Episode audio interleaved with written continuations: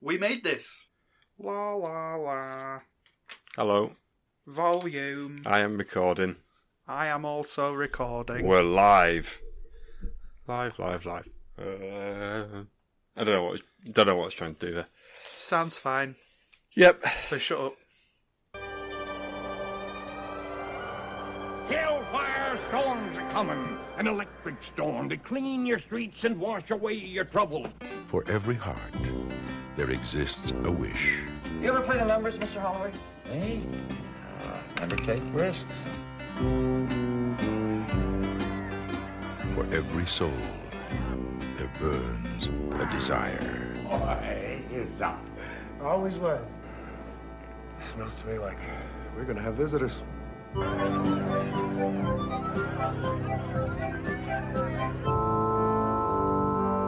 But never whisper your dreams, for someone might be listening.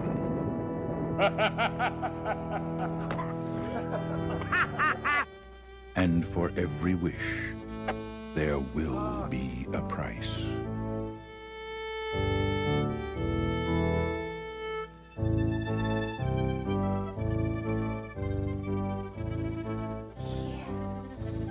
For every desire, there will be a cost.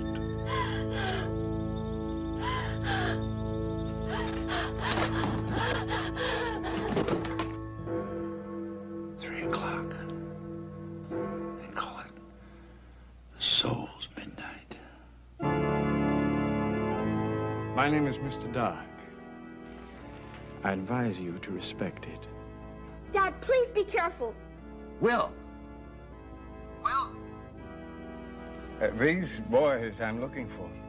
Perhaps you know them?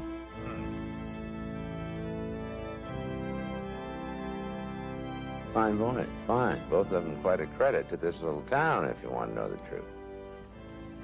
I do want to know the truth, sir. And the truth is that you are lying. I am pricking up my thumb. Something wicked this way comes. Then rang the bells both loud and deep. God is not dead, nor doth he sleep. Where do you come from? The dust. Where do you go to? The grave. Yes. We are the hungry ones. Your torments call us like dogs in the night. And we do feed. And feed well. Tell me where the boys are hiding. And I can make you young again. Ray Bradbury's fantasy tale of light and darkness is getting closer. Something wicked this way comes. So, how are you? Fine. Not fine. Good preamble. Done. Say the right words this time. No, I don't want to look at them. Okay. I'm, I'm going to do this on fire. Take me away, man, so I can't be accused of cheating. Okay, okay. There. Yep. There we go. In fact, I'll, I'll look at it and I'll Okay. I'll uh, So- I'll make a horrific sound every time you get it wrong. So last time I missed out live action, didn't I? You did. Yes, that was it. Thing is, I've not listened back to the last episode recently, so uh, it was like before the last recording. I was listening back to about three or four episodes, Right. and yeah, so I had it ingrained in my memory, and now, who knows? Let's find out. I need a drink first.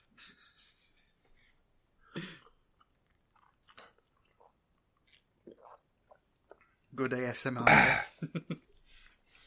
Wipe my mouth. There we go. okay. Right. And we're live. Five, four, three. Hello and welcome to Without a Mouse, the podcast where we wa- watch the.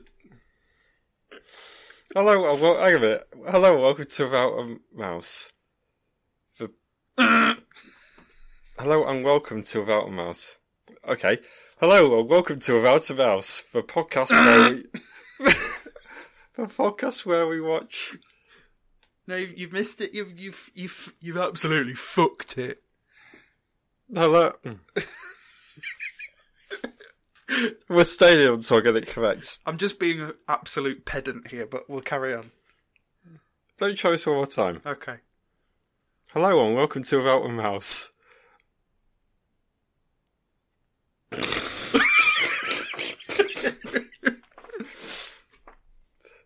Line. Well, according to the preamble that I wrote a million years ago, Yeah. it's hello everyone and welcome to Without a Mouse podcast. But I don't know if we've ever actually said podcast. Okay then. Hello and welcome to the Without a Mouse podcast, the podcast where we watch and review uh, live action Disney films. uh, where- like where we watch the obscure and forgotten live action Disney films on the hunt for hidden gem. It's movies, but I'll let you. Oh, for fuck's sake. I'm Chris. And That's Tim. Hello, Tim. Hi. God, I'm a failure. How are you? I'd be a lot better if just just for one week you would actually take the notes and read them. I, I, I wouldn't mind, you know, I've I've written that down countless times. I've listened back to a podcast. I've been memorising it. You know, like, I've been, you know, like how uh, people like sing songs in their head, you know, rehearse it, get it all ready, and I've been doing that. But no. I was going to say it's, we're on episode seventeen now. You you should really just admit that Yeah, you but need I've- to read it. I read it. I've only had to uh, read it out seven times, haven't I? Yeah, but you've heard me saying it as well. Yeah, but I sort of tune out. Yeah, I don't blame you. So yeah, you're in control again. I'm indeed. And it is a spooky episode because it is Halloween and not September 5th. Um, as you can see, I've um, r- pre-decorated the studio for this occasion. Oh, fantastic. Uh, there's a gaping void over here. In fact, you could call it a black hole, Chris. Like the black hole. I've got. If that's no way. Oh, never mind. There's a, a witch on a mountain stood in the corner, almost like escape to Witch Mountain. That's no way to talk about your wife. Uh, that's what I tried to say the first time, but I fucked it up, I've got a mannequin of Ben Stiller in the corner because he's scary enough anyway. of course. A la heavyweights. Um, what else was scary about what we've watched? Well, fucking everything, really. There's some. Some casual racism hiding in the corner. Truly the spookiest of all. Especially in this day and age.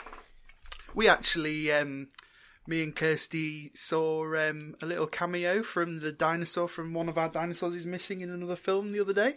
Jurassic Park. No, um, Pete's dragon. Oh, yes.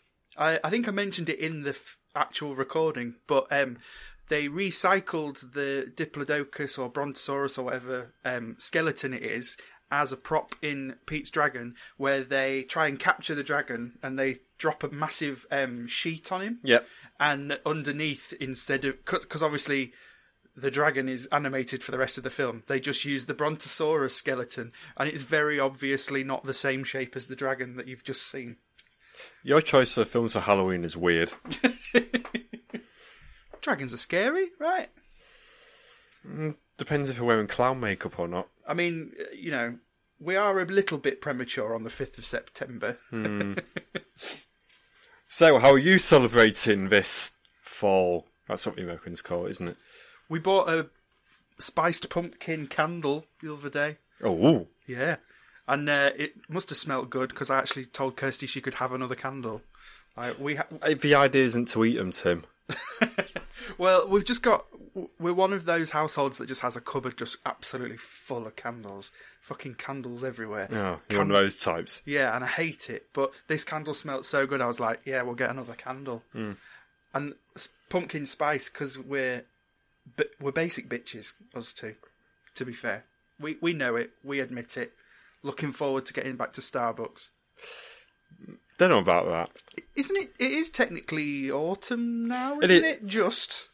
No, I mean, on the date of recording, technically autumn doesn't actually begin until, believe it or not, about October 21st, something stupid like that. All right. Eh, winter doesn't technically begin until like December 23rd. So it's already fucking stupid and should do it by months, and autumn for me begins in September. Well, the kids are back at school, aren't they? So that's that's autumn now. Thank isn't fuck it? they should stay there Yeah. forever. I've barely left the house, so Hmm. they've not bothered me that much this year. How are you in general? I've had kids screaming my ears at work all summer. Uh, Well, that shit. oh, right, fine. Where's my gift? Oh yeah, I said I got you a gift, didn't I? Yes. Yes. well remembered, or I would have completely forgotten. Yeah, me and Kirsty did a car boot at the weekend. We made about hundred quid, which was pretty ace. Nicely done, yeah. We took shitloads of stuff with us, and then literally all that sold was uh, some records. So we just carried it all back again. so uh, it's a bit annoying, but yeah, did all right cash wise. Yeah. So um, saw this whilst I was out and about, and was like, absolutely have to buy this for Chris. Um, before I, before we reveal what it was, because it's in that drawer, Okay. um, Top drawer. top drawer, yeah. Um, when I went to buy it from the guy, I was like, "How much are your whatever they were?" And he was like, "Oh, they're all individually priced. Why?" And I was like, "I'm after the one that you didn't think would ever sell." And he was like, "All right, uh, fifty p." And I only had a twenty pound note, and when I when I gave him the twenty pound note, he said I could have it for free rather than make change. So it cost me zero pence, which is the best bargain I've ever had on a car boot. Open the drawer, Chris. Oh. Oh, dear God. Fucking hell. That was exactly the reaction I was hoping for. I can't believe they did a whole album. What Chris is now holding in his hands is um, the album Emma Dance by none other than the Woolpackers. The Woolpackers. Oh, my word. I could not believe it when I saw that. featuring such tracks like Line Dancing, Two Chili Dogs, Horses, I didn't even read it. and Down on the Farm. Do the liner notes have anything good when you open it up? I Oh, bet, okay, that's a good idea. I bet there's nothing in there. I just love how you got Zach Dingle, uh, Vic from the shop, and the other guy who I could never remember his name. I think he worked at Woolpack itself. Only the men on the promo pictures. Yeah. N- not Alan Turner, the other one. He's holding a bass. No. No, it is a bass guitar. I honestly can't remember the names of any of them, apart from Zach Dingle. You you don't forget the Dingles, do you? No, you don't. So you've got just uh, all the lyrics. Oh, so you've not got any, uh, you know, behind the scenes gossip of where these songs came from. Then And uh, you know, I, I'd, I'd like to thank my manager Jesus. I'd like to thank the plane crash. oh, here's a uh, fun one for you. At the end of this paragraph here of all the um, credits, yeah, uh, read me the final one. Executive producer. Simon Cowell. I think this is quite famous still in the nineties, where he produced absolute shite skits He- for in the industry. He absolutely did, didn't he? Yeah, absolutely anything going. What um, I know, famously, he was the executive producer for I can't remember the name of it now, but a album uh, for WWF. Oh, I Like- think or I like, knew that. Like, yeah. like, like wrestlers singing. A, oh, what was the name of it? It wasn't the Power Driver album. I think that came in the eighties, but it was something else. Simon Cowell's kind of like Donald Trump in that you, you find out later on that he just had his fingers in everything during the Mm, d- don't word it like that. Oh, it's nice to see the old Yorkshire television logo. That Ah. takes me back. Nostalgia. RCA as well. Pretty big record label. I feel like we're spending too long on this Um, very I- minor joke. I, I'm I'm going to listen to this in my car on the way home, and I might crash the car just to save myself. Thanks, Tim. You're welcome. I knew you'd like it. So Halloween episode for Wallpackers. yep, that makes sense. Shall we start talking about the film then? If we must. See, I can already tell this is going to be a uh, divisive episode. Oh, I hate it when you say that. Why? We're going to fall out again, aren't we? This This is is this is Gus, not Gus. million um, dollar duck. million dollar duck all over again. Yeah. So, something wicked this way comes. The Uh, adaptation of a Ray Bradbury novel. Yes. Uh, Writ- written by Ray Bradbury as well. The um, the screenplay. Yes, but as we Hmm. might come on to later on, heavily edited after he'd uh, submitted it Yes. Yeah. Yeah, uh, produced in 1983. I think the last film under the Walt Disney Pictures uh, No, well, moniker. It was originally Walt Disney Productions. Oh, yes. Uh, this was the last one before they became Walt Disney Pictures. Um, not that it makes much difference. Um, although Oh. Disney have done everything they possibly can since then to kind of um, distance themselves from this film, almost like um, George Lucas with the holiday special of Star Wars. In that, I think Disney would rather that pretend this was never made. Um, when I was looking at a little bit of detail on it, um, it was never released in on DVD over here, but in America it was released, but not by Disney, and Disney actually took their name off the branding Right, of this okay. film. Um, I never realised it was that bad, to yeah, be fair. yeah. Speaking of um, not being able to get this film on DVD, you d- you've got a really good record of picking films that are just unavailable. Yeah, Like, that's my trademark, I think. well, I think this has to take the cake because not only was it not available on YouTube, Netflix, Amazon, or it was Sky, or, or- or the Disney app or Sky, it was also never released on DVD or Blu-ray in the UK. Yep. So we literally had to pirate this. There was no other way of watching it. It turns out the pirate base still exists if you look for it hard enough. Was that the only place you could find it on as well? Yeah. Jesus Christ. Yeah, like I say, literally about five people seeding it, and that was the only copy of it. Disney are probably Thanks, DigiVPN.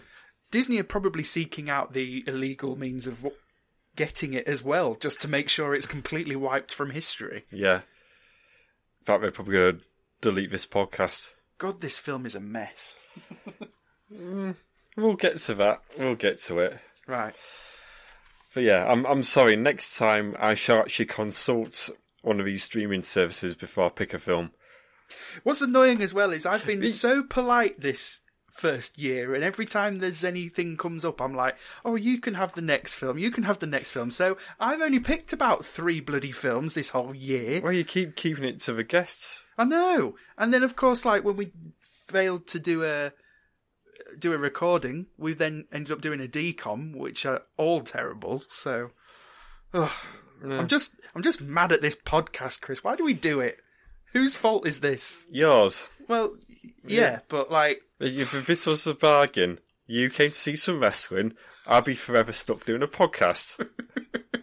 you shouldn't have uh, signed it in your own blood when we uh, got the No. contract out. I just wanted to be fanciful, you know, with my top hat and cane and my red suit.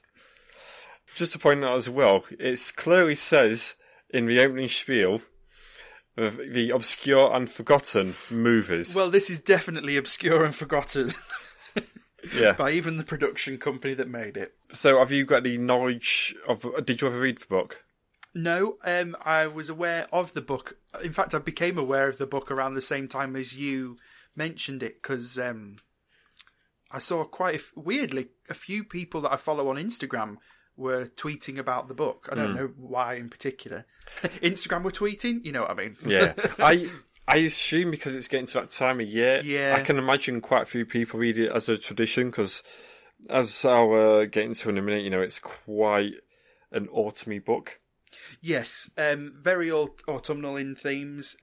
How do I put this? I can tell from this film that the book probably has a good pedigree and is quite a good read. Hmm.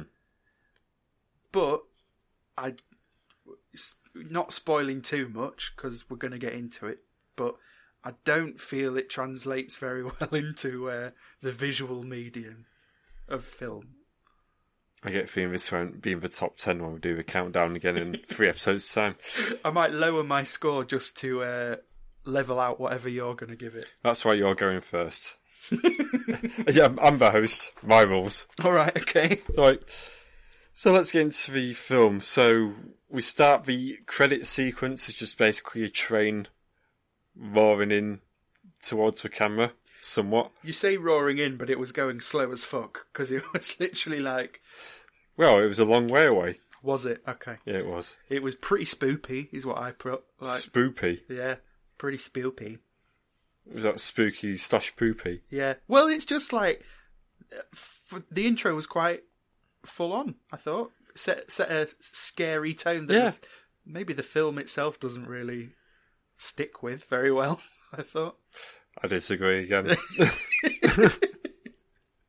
Yeah, um, yes, it was quite. There was lots of all the text was coming through as blood, so it looked quite dramatic. Yeah, I see. I, I, I quite like that. You know, the uh, blood forming to create words. Yeah, there was um, a deleted scene um, that never made it into the film from the credits, um, which was the v- the very first use of film CGI to represent organic materials. Oh yes, yeah. So they did um, CGI of basically the smoke coming from the train becoming the carnival and spiders and trees and stuff like that. But at the last minute, Disney just decided it wasn't convincing enough and pulled it. Yeah, but there are a couple of instances here of that happening Yeah, um, where they've had to reshoot quite a lot of stuff because the CGI Yeah. wasn't that great. yeah. Um, I think it's be- all better for it. though. Yeah, because once the film actually starts, there's no noticeable CG really. is there? there's a lot of sort of No, and if they film again, as we'll get into, isn't as flashy as the CGI would have been. So I think it would Yeah. have been false expectations yeah. um, that you're going to get this massive CGI fuckfest. I think as well because it's sort of set. It's not set in the 80s, is it? It's kind of well. It's set in the good old days, I reckon. So I think it's, this it's is. very debatable when it is set. I think. Like, I think the novel was completed in 1962, so I get the feeling it's supposed to be based pre World War Two. I think it's uh, harkening back to Ray Bradbury's childhood. yeah, so I guess twenties, thirties. It's very much like the the town it's set in. You can very much tell it's just post Western. yeah, It is very much that isolated town, middle of nowhere. You can still see the old bloody saloon and the bit where they probably had like a, a shoot down at uh, high noon and all that. Lot. yeah. It's um, it reminds me the town of um, sort of Main Street in a in a Disney park because it is that kind of turn of the century look. But I think it, they, they do actually say it's called Main Street. it probably is. yeah, yeah. in the narration we do. but obviously uh, it's that was the thing was because it looks like that kind of town which you sort of think of the turn of the century but it is actually set a bit later Yeah. and it's obviously like a back because it's you know backwaters of america it's not Hmm. sort of up to speed with modernity let's Yeah. say Although strangely, it also reminded me of the town square bit in Back to the Future. and gilmore girls i thought Still not seen it. everything harks back to excuse me everything harks back to gilmore girls Or the computer war tennis shoes. yeah you, you get ten extra points if you somehow like uh, liken this to the computer war tennis shoes at some point. There's your challenge for the episode. okay Right. Uh, Just to let you know, um, if I, I will apologise if my eye gets all gammy tonight because I've got a stag and it's doing my head in. Good thing this is a podcast then. Yes, so nobody can see what a gross mess I am. But um, Ugh. I've had it for about a week and it's doing my head in. Is it is it infectious? I don't think they are. Let's not kiss eyes tonight, man. So yeah. So- From the credits, we have autumn, deep in the California redwoods. Not, basically. not. Well, not really. but yeah, you've got your oranges, you've got your browns, you've got your greens. You've got your ten thousand pumpkins, You do, yes. um, and we have a narrator. We do. Who first narrates about the seller of lightning rods Yes. walking down the old dusty road. Yep. Um, what else do we learn? We learn through the narration that this kid is twelve at the time. Yep. But he's like looking back on his past. Yes, so it's looking back um, from an adult perspective. Um, he lives in Greentown. You sound very interested already. Oh, I just don't- oh. so, I mean, This I, film- I f- I first. Oh, sorry. no. You, well, I was just going to say that this film, like a lot of the things that we've watched, are very difficult to make notes on because it's so such an odd premise that you don't know what you need to remember for later, Right. especially on a initial viewing. You've seen this before, haven't you? Yeah, and I've read the novel three times. All right. Okay. Yeah, so pretty familiar with it. Obviously, I don't know word for word or anything like that, but you know, like the first few pages just basically establishes quite a lot of things that probably the films had to skip over a bit. Yeah. And I mean, they do have a go. Like, for example, when we're introduced to Will Holloway and Jim Nightshade, you know, they're just coming out of detention, they're being whispering in class. Yeah. And then you don't really hear it because the music's a bit too loud, but when like they're hopping over the hedges, they establish things like how they were born on the same night. Yes, I Yeah. did. I did hear that in the conversation. Yeah, like the sound mix was a bit weird. Yeah. Born from the same night, they live next door to each other, basically being inseparable of their lives. They get all that stuff out of the way pretty quickly. Yeah, um, and uh, from a visual perspective, um, they reminded me when they were in uh, detention. I thought it was basically Jughead and the Milky Bar Kid hanging out. Yeah. Will and Jim go to the library where Will's dad works. Yes, Now, as we establish very, very, very early, as in it's basically the first thing the narrator says about Will's dad, is um, got two older hearts. yes, and he's very old. He's very tired. He's old as fuck Tim. Yes, Fucking hell, he must be 60. He's so fucking old. I know. yeah, he don't look that old, does he? Not really, no. But um, pretend. I suppose for a ten to have a ten year old child, he's he's definitely old. I mean, do you, Well, a twelve year old child. do you remember, like, back at school, and this even happened in secondary school, where you, like, you look at like, your form teacher and go, holy shit, they're old, they must be old as fuck. Yeah, and then they're actually like forty. No, either worse than me, my form tutor going through all of secondary school, I figured out later on must have been like 26. Right. Like, like, like yeah, like uh, 20, uh, like 26 when we started, about 30 when we finished, which, you know, I'm older than that now. But yeah, back then, old as fuck. Holy shit. I saw my old college tutor in our village the, the other day, Oh, yes. Fran. I don't know if you ever you weren't in my tutor. Were you? No, no. I, oh, College tutors were weird because you barely saw them, you didn't get taught by them, and they wouldn't know who you were anymore. yeah. I didn't get the point of tutor in college. About to say, 'cause we did have registration there, didn't we? Yeah, But it's just like, I can't even tell you who was my form teacher. I feel like registration at college is just like such a sort of pointless exercise that's just like a hangover from being at school. Yeah. You don't need registration after the bell goes. No, and about as pointless as uh, how we are to do general studies. Yeah, fuck that. People don't. I don't think you have to do general studies anymore. No, I, lo- I looked this up recently after the A levels came out Wasn't it in, something like in August. one person took A level general studies or something? In the whole entire country? country, 41. Or was that it? Yeah. Yeah. Mad. There was like 60 people in our class taking that at the same time when we were, back when we were young. I can't even remember what we actually learnt in general studies. no. I'm certainly not a general. Let's say that. Mis- misnamed that course. More like pfft, studies, that's- Whatever. spelt with four P's and seven F's. I think Gus took studies. Nay, you didn't. anyway, let's quit horsing about.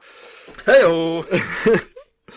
Um, we also establish that Jim's dad is an adventurer, apparently. and he's never coming home. He's gone out for sort of pack of cigarettes, yeah.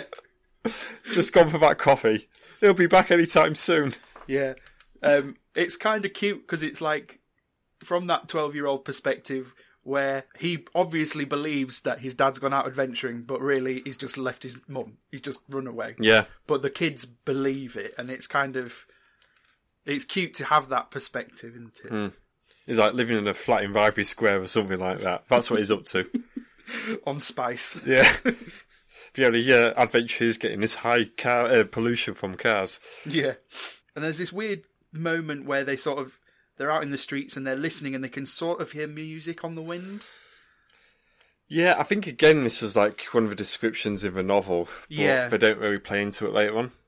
I think my biggest flaw in this is that it's. I know there were a lot of edits afterwards, but I think in the original edit of this, in the original cut, they were trying to be too literal with the book. Right. Yeah. So there, are- there's a lot of points in the film where there's these tiny little things that don't really go anywhere or have much potential meaning that you can, and and I think like f- if you've read the novel, it will have a lot more reverence. Mm. But these bits where it's just like, oh, I can hear music, and then it just carries on. I think the issue here is that when you've written the novel, you're probably too proud of your words Yeah. to let go of them in the script. Exactly, being a novelist is not the same skill as being a screenwriter Yeah. at all, is it? Although we did apparently write this as a screenplay first before yes, for um, and he showed it to Gene Kelly, who That's wanted to right. be in it. Yeah. wasn't it? We've both read IMDb. Yeah. Yeah, that's say not bad what you do for half an hour before a podcast recording. Yeah. Um, so yeah, there's this crackpot that's selling lightning rods Yep. um, called Jim. No, Tom Fury is it? I believe so. Yes, Sounds like a character from Animal Crossing, but okay. I was thinking Tekken. yeah,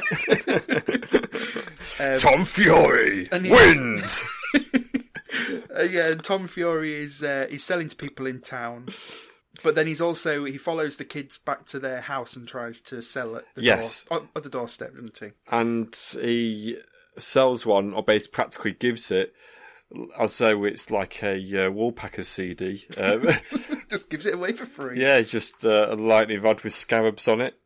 for a button and a page torn out of a porno mag or something. It looked like when Yeah. he was handing it over to the kid. Um, yeah. And Jim's mum's in bed with the cat. Lucky sod. So yeah, Jim's mum is sort of a very underdeveloped, odd character. She we only really see her in two main scenes. Yep. This one and another one coming up. And I don't get Well, I think it's three main scenes. So later on, there's a scene where she's dancing with a random man. It's like her Yes. trying to get over her husband, who's her adventurer, is coming back any day honest. Yeah. Then there's one later on where she thinks that she's going to meet back up with her husband. that's right, yeah. So th- this is the kind of thing where it feels like a hangover from it being a novel where like this is a narrative thread that could easily be thrown away because it doesn't really it just feels a bit like bloat having his mum in it as well. I don't remember this being in the novel. All right. Okay. This strand, I, I could be wrong because it has been a few years since I've read it now, Yeah. but I don't remember Jim's side of the family being a part of it.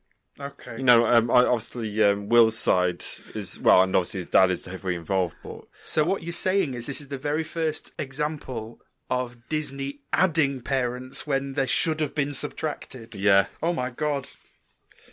you know, Although, you know, technically we've we filled in the absent parent in the bingo card because we've got his dad missing. yep, yeah, we do.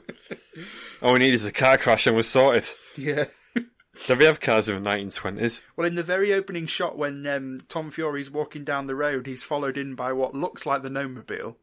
there is that's the one car we see in the whole film. What the Nomobile? The Gnomobile. We're driving along in the Gnome. The Nomobile. Gnomobile. Yeah. Hunting for gnomes in the gnomemobile. Sooner or later we feel that we'll find where they are in the gnomemobile. In fact, the last it could have connected up because the last shot of the Gnomobile is them driving off in the Gnomobile, and then the very first opening shot of this film is this car coming in. So maybe this is technically the sequel. I could edit this together, but I'm not paying two forty nine for Nomobile again. No, don't. Fuck bother. that. Uh, I'm really sorry for my film choices, Tim. you've got a really bad run at the minute. Uh, I feel like this is my way of trying to get out doing the podcast. this Just is it. driving the whole thing in, down a cliff. Is so I can go ahead and do my dream podcast of reviewing every single episode of Thunder in Paradise starring Hulk Hogan. It's I mean, uh, I wouldn't be against doing that. it's Knight Rider in a boat. It actually is. yeah, I know, I know. With, I'm li- just- with, with little bits of Baywatch in there as well. It is so fucking 90s. how many episodes are there? 22. That's doable. And uh, three of them are two parters. There we go. Uh, that's our Patreon extra. Yeah. Patreon.com without a mouse. we're trying to get people to you know eventually want to spend money on us not not deter them Oh dear. We've gone down the wrong path, haven't we? yeah anyway so we see some of Wi- some shots of will's dad mr holloway Yep. um going about town after work stops at his the tobacconist Yep. um, i really like the tobacconist got this funky um gas sort of it's like a big f- almost like a foam finger but with a flame coming out at the end It's really uh, cool. which is used to light the cigars. And I'd actually seen, um, I think it was on a tweet that someone had put recently, of one of these fingers in a museum. And I couldn't get my head around how it worked because it said it was a cigar lighter. And I was like, well, why would you have your cigar lighter attached to the wall? But obviously, back in these times when you had your gas lights and you had all of the pipe gas pipe work up your walls what i hadn't realized is it's literally just lit all the time isn't it Yeah. there's just the constant flame coming out the finger, and I was like, that is so cool. As, so basically, you just buy your cigar and then just light it off the wall. I thought it was cool. I, I found it far more interesting than anything else in this film. So as you can see, I'm going off on a tangent whilst I can. So you're going to take up smoking, and is that what this is? Yeah, all right. Yeah, this was this film was a great advert for smoking. Actually, everyone has a cigar, and everyone really enjoys it all the time. Yeah. Um, and the, the, at this point, that's when the tobacconist gets really uh, horny for Havana cigar, uh, Cuban cigars, doesn't he? Yep.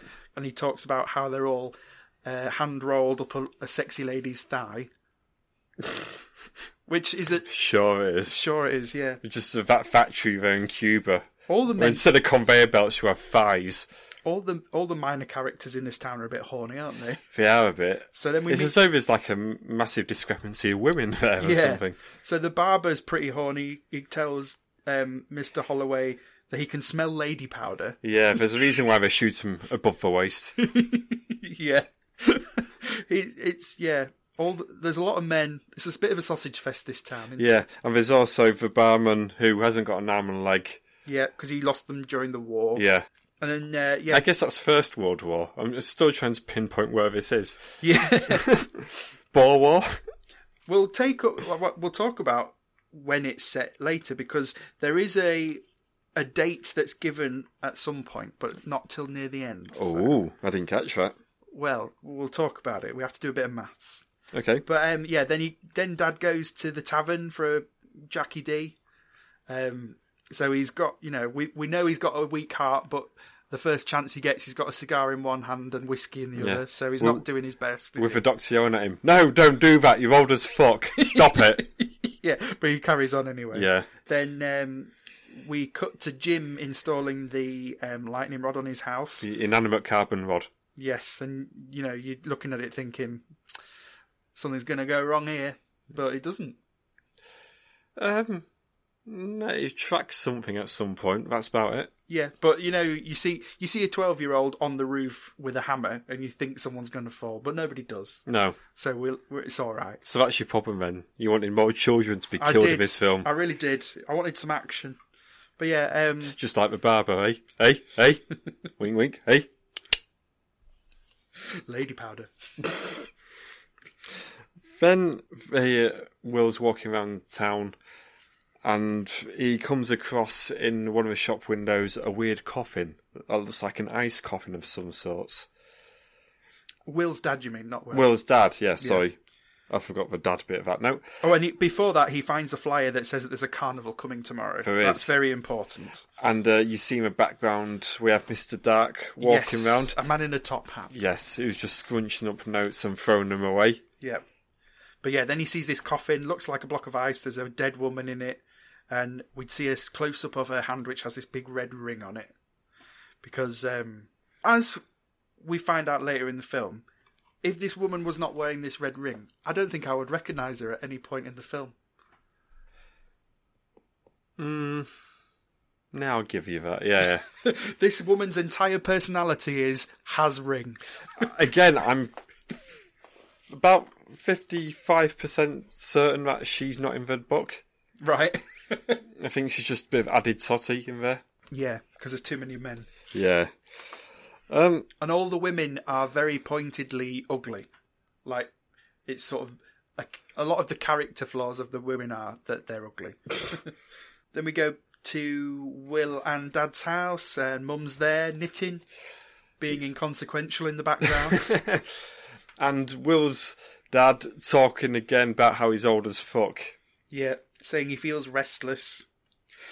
There's a lot of scenes between Will and Dad in this film, and it's obviously trying to feel like both a coming of age film Yep. and I'm sure the book is definitely a coming of age book. And a going of age film as well. Yes, because dad, dad's, Dad's about to die from old age because he's 651. but it, every scene with these two is written like a poem. Like nobody's actually, it's very lyrical. Nobody, Yeah. nobody's being literal, and I'm struggling to decide who the au- audience for this film is at this point. Um, an older generation, I think. Yeah, I, I do think that. Maybe going for that nostalgia about 30 years before everyone else did. Yeah, It's. I think again, this is the divide between the older scenes and the scenes that are being reshot because they're quite Shakespearean in form, and yes. very much you could transplant this onto a stage right away, and it would work. In all fairness, but the, even like the way they're pronouncing things is a bit weird and doesn't feel that natural to the film. it feels very much like you say it's very theatrical it's very like a play but then they got fucking disney to produce it and you know disney are all about you know your broad strokes and your child That's like Films and did, did, fam- didn't Tarantino get them to do that a few years ago? with Hateful Eight. in what way sorry Uh, uh, did you see Hateful Eight? i've not seen it no It's basically I, I really like the film, but it's like one of my favorite Tarantino films. But it's just basically two and a half hour stage play. right okay Yeah, yeah i, I mean like production wise it just everything about this film feels off for me um and yeah it, it's i don't know it feels like yeah are you This- right there, Tim? no, I'm not. alright. this this film is the equivalent of a farmer s- leaning against the fence with a piece of straw in his mouth, talking bollocks to a, a tourist that's passing by, and, and I'm the tourist, and I can't understand a word the farmer's saying. That is my my a- analogy for this film. Enjoying it so far, then. No. well, uh, by this point, I'm still like, you know, it's early days. Something, you know, what's going to happen? I don't know. Well, I'll tell you what is going to happen. The train's going to roar into town because here's the carnival. Yeah. and uh, everything is set up. We've got like the Ferris wheel and everything else popping up out of nowhere. Yeah, they literally pop up straight after the kids have seen the train go past. So Yeah. something spoopy about that. It's like uh, you know those pop up tents that you get like at festivals, but with a massive Ferris wheel. I was going to say, would you would you trust a pop up Ferris wheel? Um, about as much as I trust Alton Towers' Ferris wheel, if you have one. They don't, but they do have um, a s like a ski lift thing that goes across the the middle. I would never get in that. Oh, okay, Scary. yeah, just a bit. So um, Will, Will and Jim decide to explore the carnival early, Yes. try to get a bit of a preview going on. Yep. and they go into the psychic tent, I think we'll call it. Yeah, like a old school caravan, isn't it? Yes, it is. And we've got Mr. We did a very good job of avoiding uh, the word gypsy there, didn't we? to be fair, that, that was just you said it. You great big racist. oh yeah, that's me in it. Yeah, I'm Yeah. such a bigot. yeah. uh, Uh, well, mi- I was going to come up with the old Mystic Meg reference. oh right. I like to be lazy. We've got we had Mystic Meg, which who in hindsight is the lady with the ring again, isn't it? Yes, it is. yes. But again, you wouldn't have known that without the ring, Exactly. because every time you see this woman, she's shrouded in what seems like a different costume, which completely um, obscures her face. Maybe she's like Madonna. She likes to change costumes one, Maybe. once every scene. It doesn't help either that she has no lines in this film. No, she doesn't. So She never speaks. in terms of lines for women, it's like what three lines of dialogue for um, Jim's mum and about f- two for Will's mum. Yeah, Will's mum says a couple of things. Yeah, Oh dear, you're not old as fuck.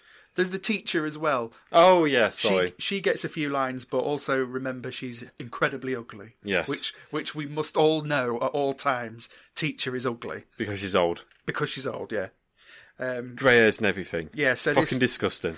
so this woman in black she um, conjures up loads of tarantulas and the kids run out. Yeah, Then we cut to dad um, in town because obviously he was he sa- as he said earlier he was restless, so he's gone for a walk. Sees smashed glass and a ring, or it could be ice and a ring. I don't know. There was just some stuff on the floor. Didn't really get the meaning behind this. Um, then we go home again. And Will and Dad, it's 3 a.m. and they have another soliloquy together. yeah. Talking about death, which at this point I'm thinking about Will's dad. Like, God's sake, man, call open minds. You're quite clearly depressed. Yeah, this man is not happy. Is he? Yeah, Um, please talk to someone. Then Will confronts his dad about the carnival because earlier, like his dad had a flyer, and we, earlier we saw him put it in the fireplace. Will saw him put him in the fireplace. Yep. Will, so Will asks him about the carnival because Will's just been, and his dad kind of avoids answering any questions about the carnival. And I'm like, why? At this point, he doesn't know anything about the carnival. He does in hindsight. So Right. there's a bit in the library a lot later on with a bit where I believe you've already told me you've hardly made any notes. No, I, I did tell you before that I hadn't made any notes, but it was getting so complicated. I thought if I'm going to remember any of this, I'm going to have to write it down. So there's a scene in the library a lot, lot later on where he says to Mr. Dark about how he's been rolled into town before, and Yeah. that um, Dark knew Will's dad's dad. So you think this was foreshadowing of that, dear? Yes. All right, okay. Oh. Yeah, that's exactly go- what it was. I'll go with that. Yeah. Um, so next morning at the carnival, everything seems pretty normal. Um, It's a bit like Hall Fair. going back a minute to this bit with Will and his dad, Yep. there's a very there's a thing that runs through this film, and I think it must be partly to do with the amount of editing and recutting and reshooting that they had to do. But every time something scary happens, the boys run away, and it's almost like they instantly get over it. Like they've had this really traumatic experience in the carnival. He runs home and then just has a conversation with his dad about death and goes to bed. And this happens every single time. They run away, or even like they get led away by the bad guys. And as soon as they've gone into another room, they're just like, "Okay, I'm fine now." This Disney film is shit because the kids don't have PTSD. Exactly. Dad clearly does. Dad's got PTSD to share with everybody at this point, No, he's not. He's probably just got dementia because he's old. and his heart's going. and he'll be dead. Uh, yeah. So the next morning, carnival's normal. Um, the barman um, rings the bell. Um, one of these ones with a hammer where you've got to try and ring the bell. Yep. And gets a free wins a free pass to the mirror maze. Um, and as soon as he looks in the mirror, he sees himself with all four limbs, which uh, so something sinister is happening there. sinister, sinister and spooky. The note I put was, "Well, he ain't coming out again, is he?" no, probably not. then um, we see, He- He's going to go get legless. um, and we see The, the mermaid's cost him an arm and a leg. Oh dear. Then we see. Um, No, just going out on a limb here. Sure, Chris. That's enough puns for one day. Then we see um, ugly as fuck teacher coming out, Yeah. um, and she's acting all weird and spaced out, but we don't really know why. Hmm. Then we see the barber who's at the fortune teller's, and the fortune teller's like, "You're horny." Yeah. And and he's right there rubbing his lap going Yeah. Yeah, yeah. I don't know how she could n- possibly have figured No. that out. Like that's that's crazy. Yeah. Um, and then we see the tobacco. The she, well, she just basically tells him he's going to get what he wants eventually. You're gonna get a right old shag. I, Yeah. I think he has like gives him like a free ticket to the saucy lady show. yeah. Then uh, we see the tobacconist. He wins a hundred thousand dollars on a game. Yep. Um, and a Cuban cigar rolled on the thigh of a hot lady. Oh, how did they know that that's what he was after? You know what else he, he was after? What? A ride on a Ferris wheel. Yeah, so he gets on the Ferris wheel with some sexy lady. I feel like they front loaded that prize a bit. yeah. It's like uh, if you're like on Bruce's Price is Right, like you've won this boat and this can of beans. yeah, and then um, when the wheel spins back round again, the lady gets off, but the tobacconist tobacconist is nowhere to be seen, and he's never seen again. No, No, bye. bye then. um, and then there's a freak show that we pass as well. Yep, Um, unlike um, No Mobile, we actually get to see a bit of it though. we do. Yeah, I'd say we could have spliced this bit between as well. Well, Is this a sequel to Nomobile? Do you reckon? I think it probably is. Um, like the X-rated version. Yeah. Um, we get to see a few people with dwarfism at this point, um, who actually get quite a big role. They tend to be in. They don't get much to say, but they're they're Yeah. sort of the goons, aren't they? Yeah, and again, we're jumping well ahead. I think we're really effective Yeah, yeah, because, I mean, obviously, it's not that politically correct to say, but you know that sort of thing can be, you know, having small people like that, like percent like that, can be quite freaky, especially back then. You know, yeah. They're they're quite good li- good actors. These two, though. Yes, Like- they are. Yeah, But about to say they certainly play a lot bigger than what they are. It, Yeah. it, it has to be said. You know, you know, r- really good job considering they've like literally got no lines of dialogue or anything. Yeah. And we also see a bearded lady, which is just a man in a dress. I Yeah. don't know if you noticed. Like, pretty obvious. Um, I mean, what a bearded lady. But um, this is the scene where we learn that Jim likes titties. because he's having a look through the little peephole. Yeah. Um, Everyone's horny in this town. everyone's fucking horny. What is it about pumpkins, Chris? Well, you cut a hole in them. No, no, no, never mind, never mind, never mind. Yeah, so there's a little peephole that he's looking through at the exotic dancers, and the bar the barber's inside basically having a seizure whilst he's being whilst he's being stroked by all of these women. Yeah, I'm surprised he just didn't have to hold a kind of whipped cream or just like press on it at the right time. And, uh, Yeah, um, I think he drives like very long car through a tunnel and then in like, front of a smokestack as a hamster goes through its tube.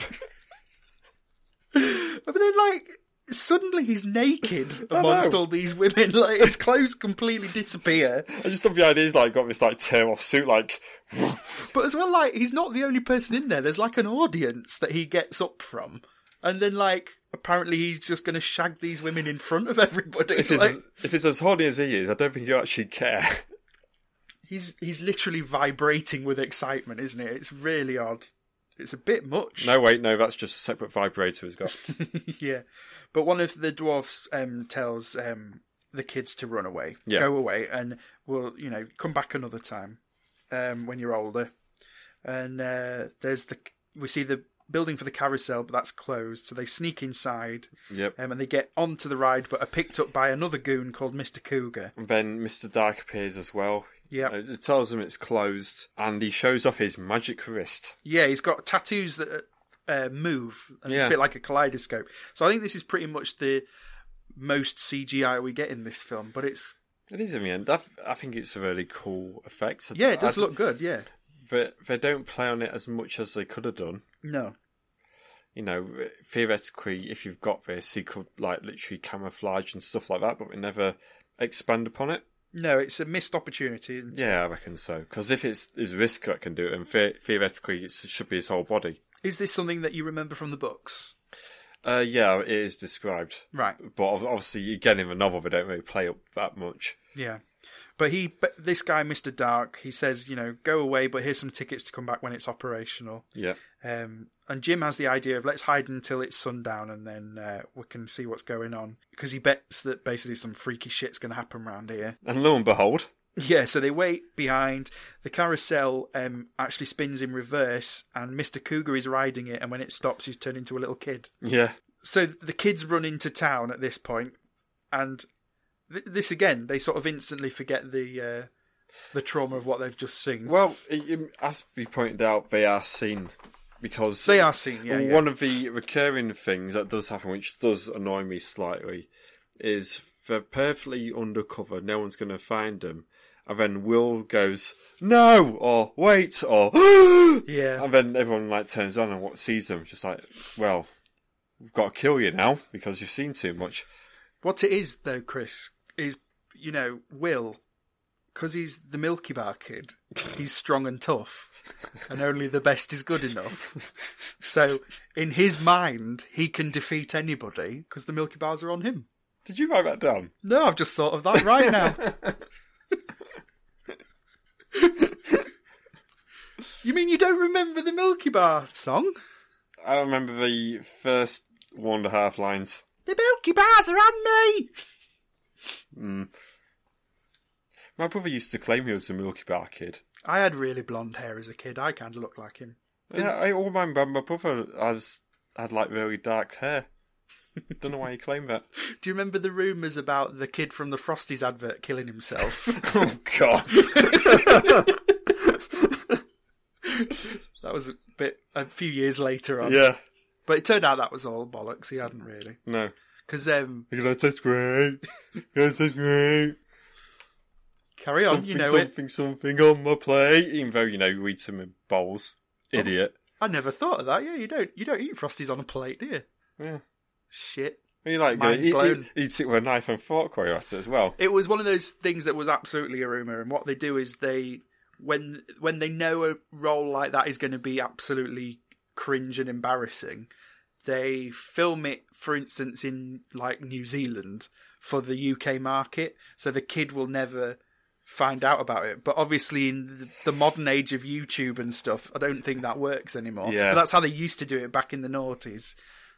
Is this like how um, all these celebrities used to uh, adverts in Japan because they're Yeah, never be yeah. seen, but they could actually like completely take the piss and like basically let the hair loose because with the knowledge of no one would ever see it. Ichiban lipstick for men.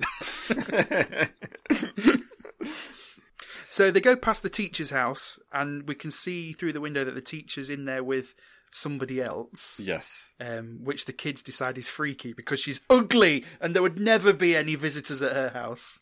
no baby will ever come out of her. Yeah. So um, they basically ask her, you know, knock on the door and ask if she's okay, and she says, "Meet my nephew Robert," and it's the child version of Mister Cougar. Yes, um, which obviously is not right. no, looks like something straight out of Goosebumps. And, and again, like the kids must know that's who this is, but they barely react to it. Um, no, I think we're just trying to keep a straight face here because no, he's, he's dangerous.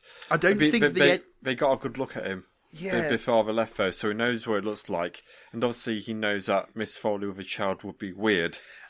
Again, I don't know if it's the editing or what, but the I don't feel like these things come across very well. Like I get that obviously in this situation the kids will be trying to play it cool, but it comes across as them just not caring. Like we don't get much of a you know, we don't get a side eye to each other and I don't know, just like it just feels Well, it's not weird. Scooby Doo, isn't it? You're Well, you're no, but- one's not going to go right, I know. Robert. I don't know. Hmm. But then Mr. Cougar follows them out of the house, um, and s- picks up a rock and smashes the teacher's window. And and runs away. So Will and Jim get the blame for it. Yeah. They don't really build upon this. No, they don't. Yeah, but this bit was a bit pointless in all fairness yeah. because I thought the idea would be well, we're not going to believe them because they're hoodlums, but they don't.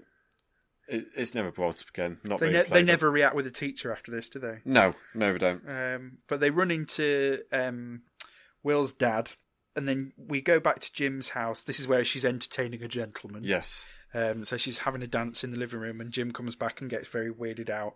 Um, and then he, he talks to his mum what- what- About leaving windows open, cold blooded, and a bit more about his dad as well. yeah, he talks to his mum about his dad and says, you know, how how are we similar? And and you know, his mum says that they look i- identical. Yeah. and S- same hair, same eyes, everything. says the very creepy line of like, my, once you're you're dead, once you're gone, your dad will be dead forever or some shit. Mm. okay. Like again, it's very lyrical and not like people speak. Mm, nah, not really. It's atmospheric though.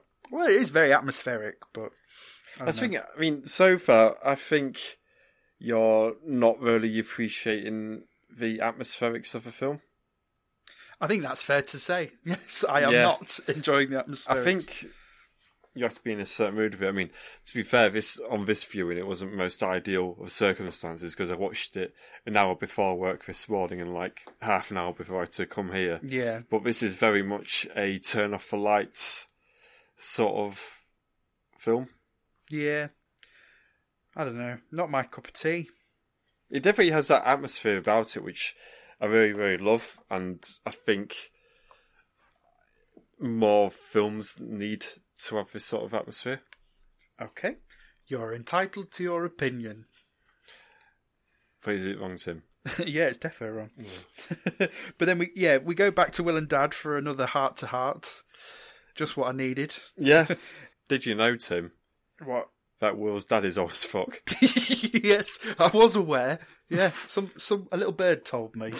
Uh, so I think this is a scene as well where we establish that the reason why Will's dad feels very, very old is because when Will was about four years old, he was swimming in a river and started struggling and started to drown. yeah.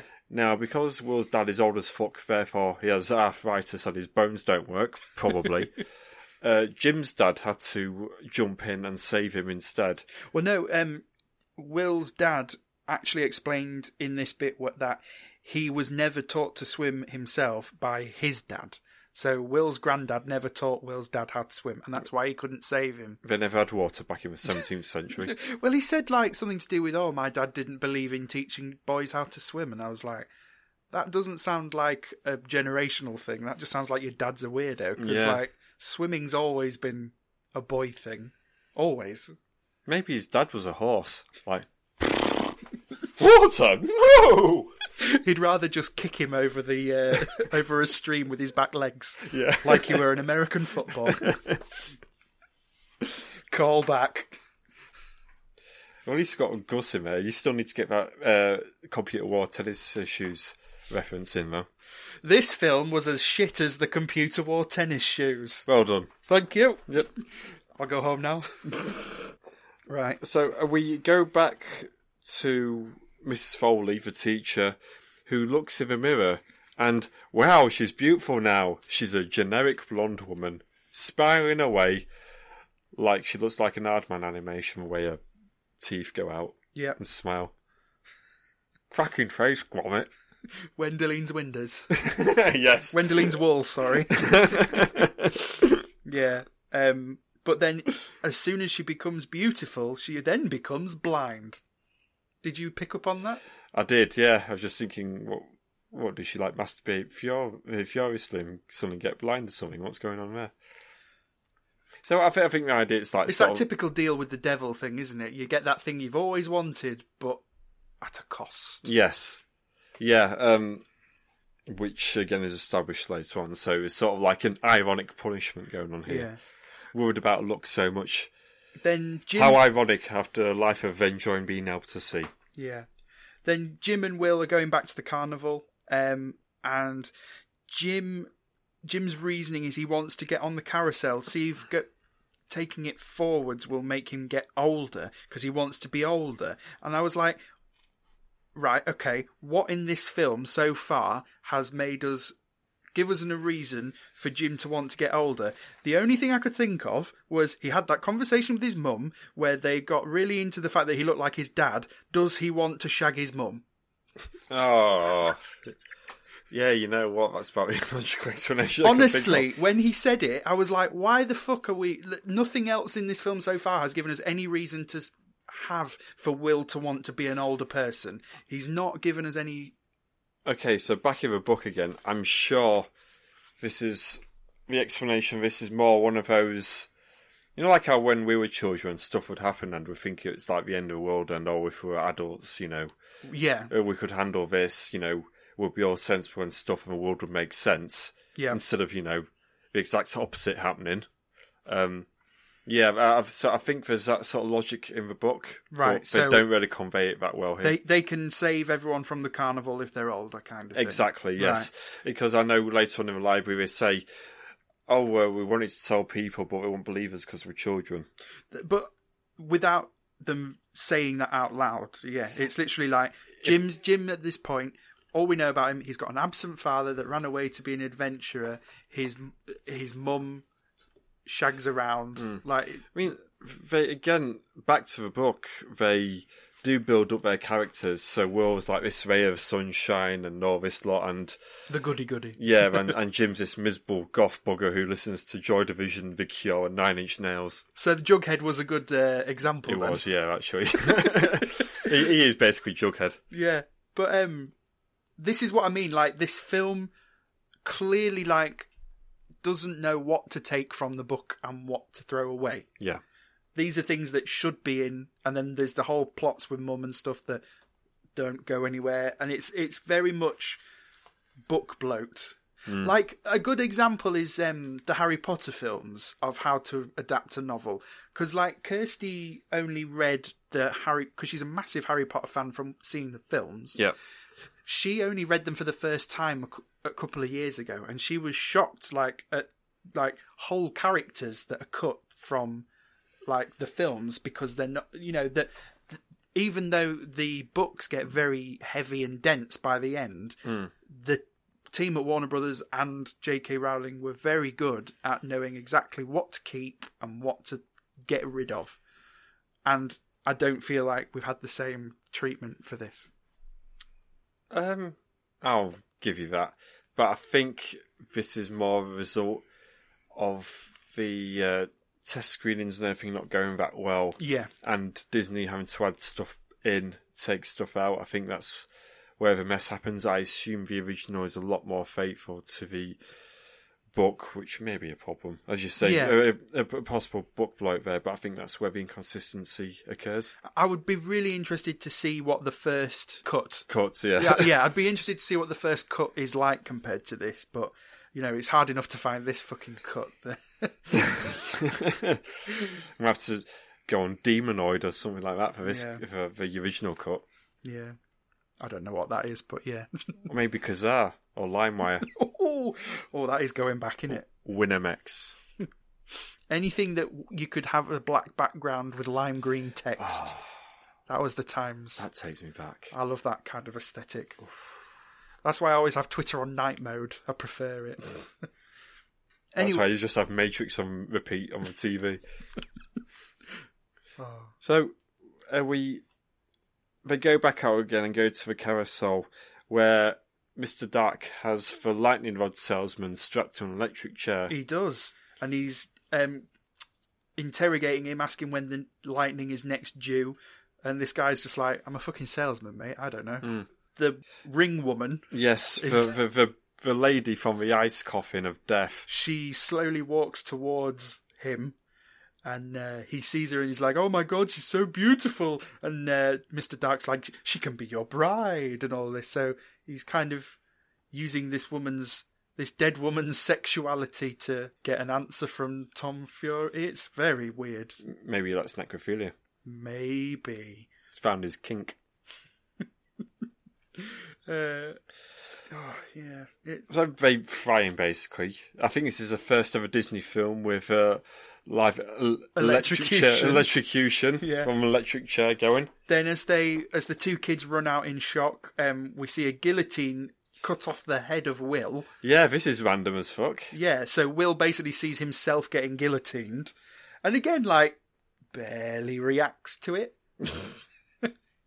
um, the, and the, Mr. Dark s- says to um, the woman that the boys have seen too much, so he must bring them. She must bring them to him Yep. and we see some green mist dissipate from her ring. So the ring is the source of her evil powers. Um, and when we go back to Will's house, um, mum tell his mum's telling him off, tells him to go t up to bed.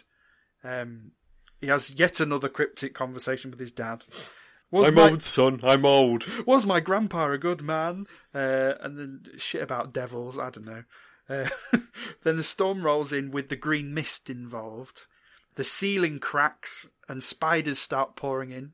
Fucking spiders. Yeah. Um, and then there's lightning and the kids wake up. And for a split second, I thought they had aged because of the carnival or some kind of mystical powers. Because when they scream, it's like a proper, like, balls dropped, voice cracking Yeah. scream. And they look way older. Turns out this whole sequence was filmed about two years after Yes. because of all of the reshoots. So it wasn't supposed to be, but it was clear that these kids had aged in real life. When we looked at Jughead, I didn't realize he was the same kid for the first few seconds. so when, as soon as I read this after watching it, I was like, oh, right. so instead of you know screaming like ah, you got oh, yeah, you really do. Yeah. And it's really odd. Um, like his balls drain across the floor. He gets out of bed. His age that much. Yeah. So we've seen the green mist arrive, which has caused the spiders, and then these kids wake up and it was all a dream. Hmm. How was this a successful way of this woman getting these kids to the carnival? She was told by her boss, get these kids to the carnival, so she throws spiders at them in their own house. That was her plan. And then it turns Well, out I it was a mean- dream. Well, the uh, flies didn't work, did they? So Well, then in the it may- maybe showed the flies from 360 online print. they, haven't, they haven't arrived yet. Um, I put the flyer up on Instagram because it's really good. I, I, I should probably get them printed off anyway. I should probably just use the printer at work when no one's looking. Oh, I, f- I forgot to tell you of the two podcasts that I'm off to s- see recorded at the podcast festival. That you saw eight weeks ago. yeah, it will be by the time this comes out. Yeah, um, one of them's cancelled Oh fucking hell! after I'd already bought my uh, trip down to London. And Oh everything. shit! But it's fine. I'm just going to go and see a play or something or a musical I can instead. I can recommend you some wrestling ones. I'm sorry, I'm not going to a wrestling show on my own. If if, if there's it's not not not no uh, wrestling podcasts. Oh If right, there's that how to wrestling one because you know you had the idea originally for podcast of you watching wrestling. I was like, well, there's already quite a successful one. yeah, yeah, Yeah, they're, they're doing. They're, All right. they're favour. It's a They're weird. quite interesting. It's one of those things where it calls itself a podcast festival, but it's spread out over like three weeks, so it's Oh right. it's probably not the same time. It's not like you get, you know, you don't pay for a ticket for the whole thing and then you can go see what you want. It's, Right. So, um, yeah, the, it was one of the guys who is a host. He's managed to get himself an acting gig and had to cancel like half of their live tours for the next year. nice. So he's done a good job of pissing everybody off. But you know, good for him. Hmm. I don't care. Well, I do care a little bit. Well, I had a show. That, I had a wrestling show. You know the one I mentioned. Oh yeah, you were in- mad in- last night, weren't you? in, in the cave. Got cancelled.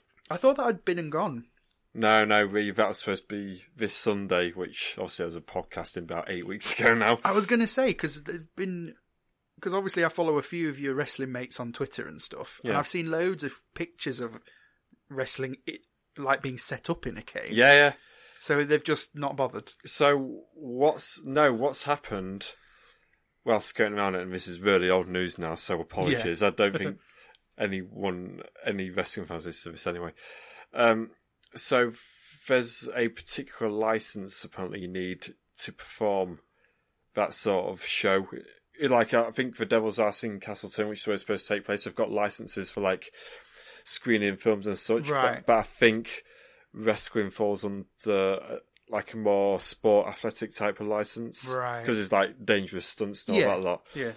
and they didn't have it, and they have been grasped by s- uh, well, if they didn't know they had the wrong one, wrong one. Right. Basically, they've been grasped by someone nameless.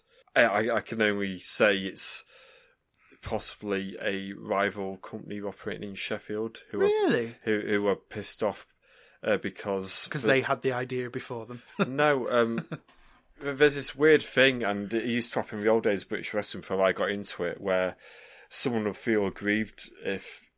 Basically, if I ran a show in Grimsby, and there's already a company in Grimsby, and someone else tried to run it, I'd think I'd have exclusive rights to run wrestling shows in Grimsby, which is just really bizarre logic. right. Okay. So, so this company, which has been running longer, seems to think we have exclusivity to Sheffield. So they've decided to, and, and it's not the first time they've done that as well, Yeah. because I'm friends with the uh, promoter Yeah. there, and um, yeah, it's not the first time they've done it either. So, but but at that other time, everything was squeaky clean. It's just this time uh, it's been a technicality with licenses. That's co- pro- I should say cancelled. That's uh, kind of like fair postponed. enough, but also very petty at the same time. It isn't is, yeah, yeah. so yeah, ma- massive shame. What a shame. Cancellations. I really wanted to see someone jump and get stuck on a spiky bit of rock and have to be scraped off the ceiling. yeah. I say that as if I was going to go. I, I wanted to see a bat interfere in a match. yeah. Anyway, so um, we estab- we get a nice establishing shot that it must be Sunday because they're all at church, but that's literally all that scene's for, isn't it? Then there's Could have had a scene of him eating roast dinner instead. I know, but you know whatevs. Then uh, Some tiji puds, you know. we see a. oh, I really want a roast dinner now. Yeah, I do. Sorry. Thanks. Shall we cook a roast dinner? I, I don't care. you know what? It's- half nine on a Thursday night. Let's do it. I tell you what, though, it's so close to being roast dinner weather again, isn't it? That's the only thing about the summer. You This can't. is- try to answer my parents. I've had roast dinners all summer again. Have you? Yeah. Oh, jealous.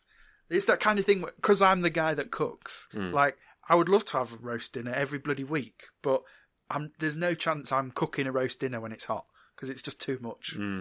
But uh, yeah, we're getting close to that weather again. I mean, we'll, we've hit that weather now. It's October, remember? Oh, yes, of course. Um, all the leaves have dropped. It's uh, two degrees every day. It's wet. I keep having to scrape up all the shitty apples that have fallen off our tree. Yeah. and uh, we're very lucky where we are down this because we're down like a private lane kind of thing. We never get any trick or treaters ever, Good. So that's good. And then like, when I lived in York, I used to live in a flat, so I never got any trick or treaters there either. I always buy some stuff in though, just in case. Well, like a shotgun. We've got an air rifle. I should do that, shouldn't I? Just like stand at the door with the air rifle. Anyway, yeah, so there's a parade on uh, from the carnival, and the, basically it's just so that they can search for these kids. A, a find Will and Jim parade. yeah, they've even got two um, very nicely disguised um, kids' coffins that Yeah. they're just dragging around with them. Um, It's just like Cleethorpes Carnival, really. pretty much. I'm surprised they didn't have like a float to like save Sydney Park or something. It's as depressing as a Cleethorpes carnival, isn't Yeah. it? But the teacher from before, she's in the parade. Rodman is like on a sort of throne, Throne. being carried. For some reason, The kids are hiding in the sewer so no one can find them. there's some nice clean sewers. They are, aren't they? Every, yeah. Yeah. they're in there with their Sunday best on, but they're all fine. I could live there. Jim's mum is above them, Yes. and one of the guys with dwarvism whispers something to her, Hmm. but we don't really find out. He gives her a ticket as well. Oh, that's it. Yeah, he gives her a ticket, Yeah. and it's. I think but we don't know why.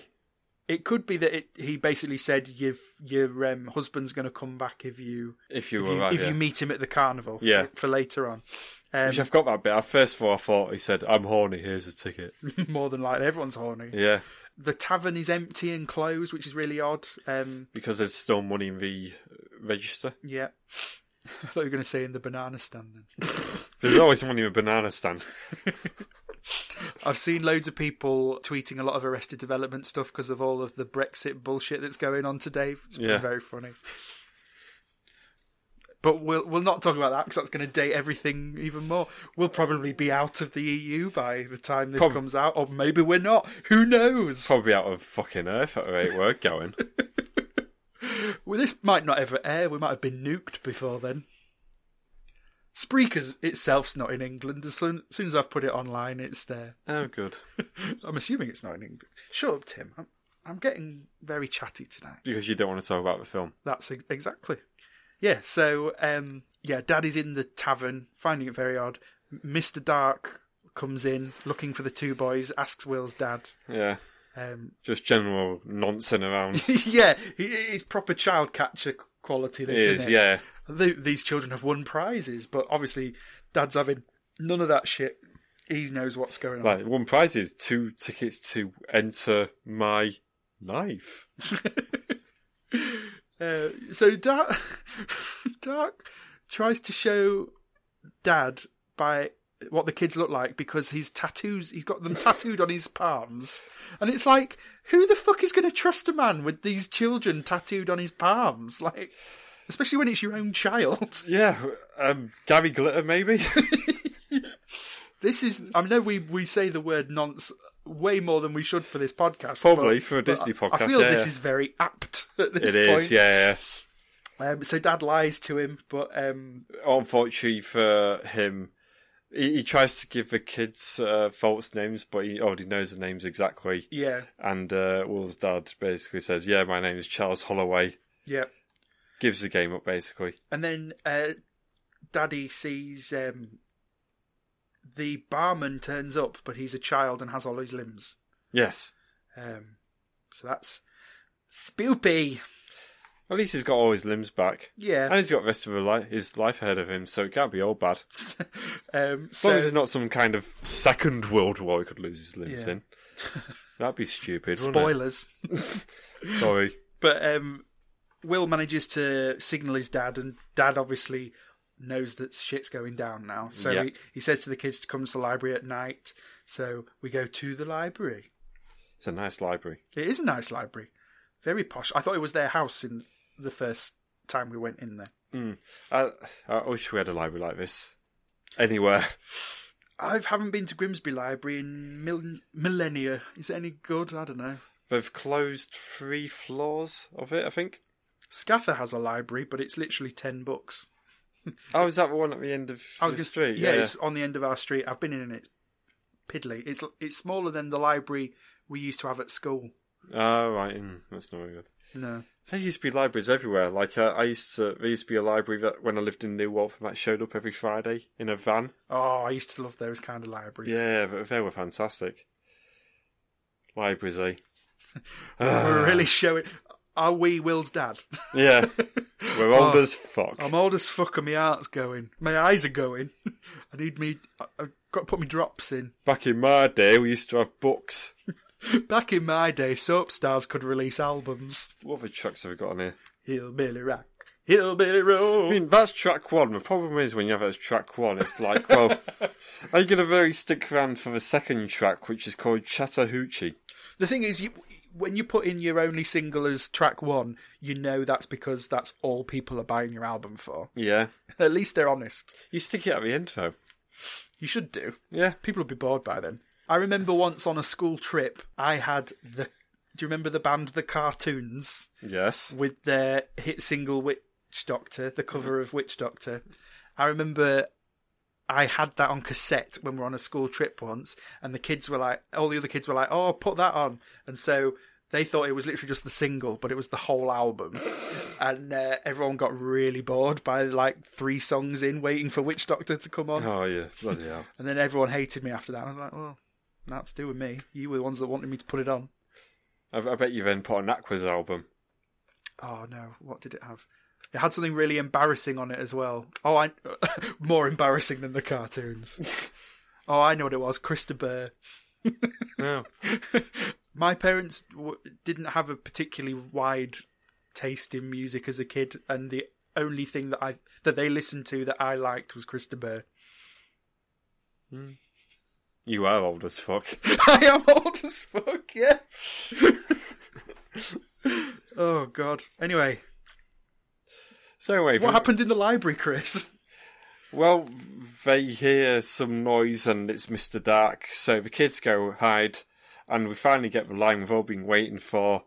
By the pricking of my thumbs, something wicked this way comes. Which is a sh- line from Shakespeare. Of Macbeth. course. So I get that you know this is a very lyrical, sort of poetic uh, script, and y- it's you know Hmm. got its references to Shakespeare anyway. But I don't know, don't care.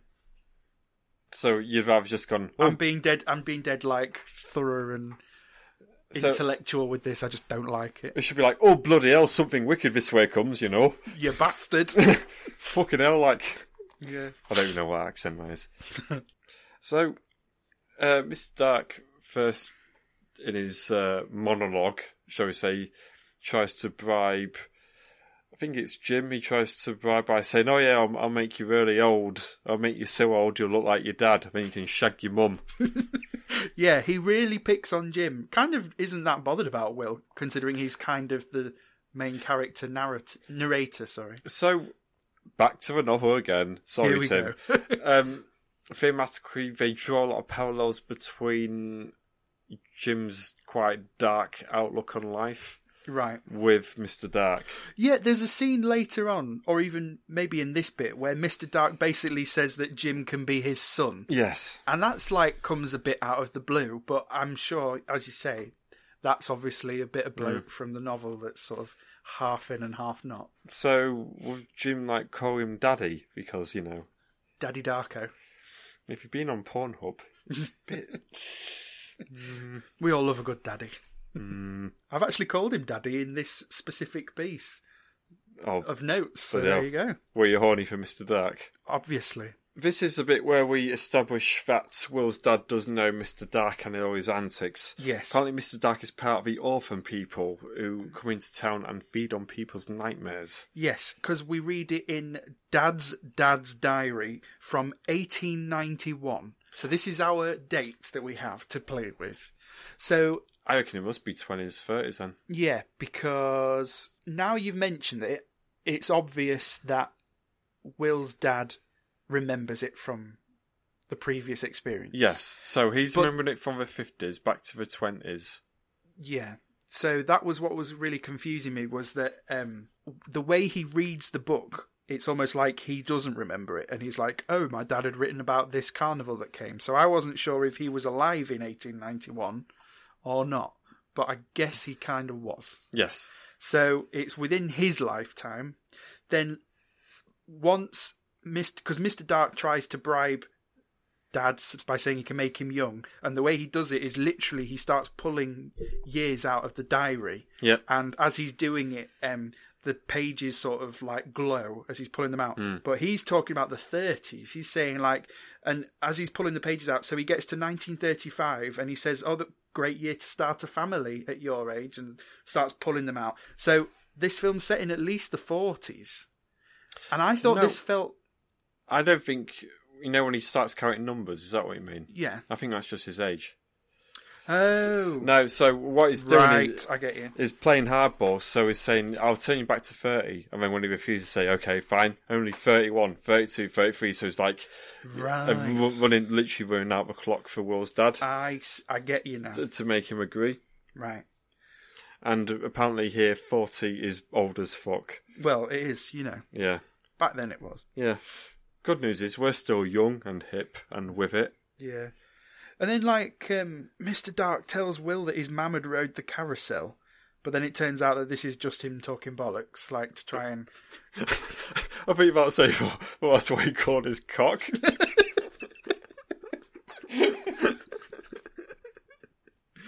Uh, yeah, sure.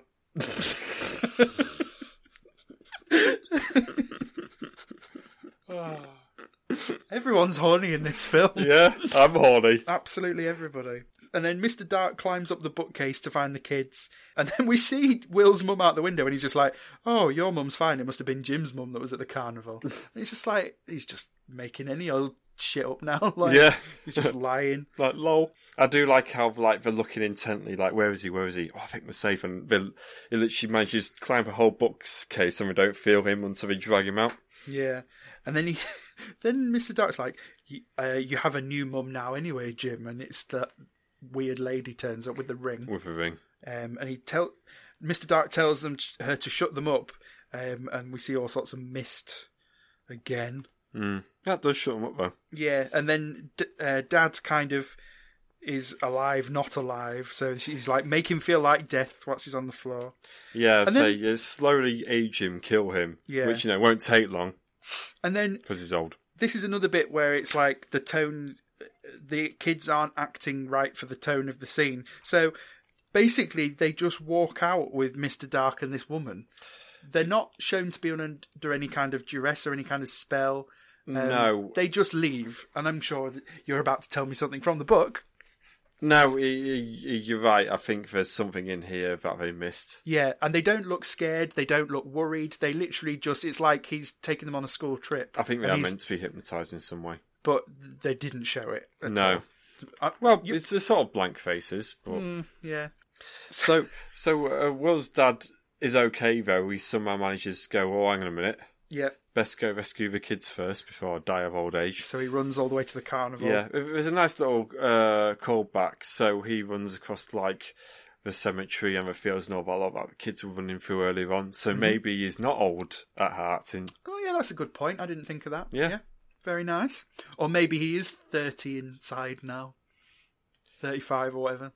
He doesn't look it. He looks fucking old. yeah, looks more like ninety-five.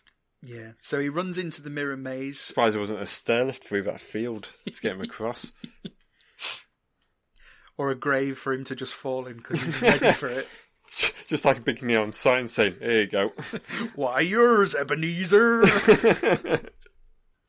so Dark, once he's in the mirror maze, Dark is basically just showing him all what's happened to all the townsfolk. yep. and saying, you know, oh, they've had all these things happen to them. And you write in that, like, most of them just seem fine. Like, Hmm. especially the barman. Yeah, he's, he's young again and he's got all his limbs. Where's the problem with that?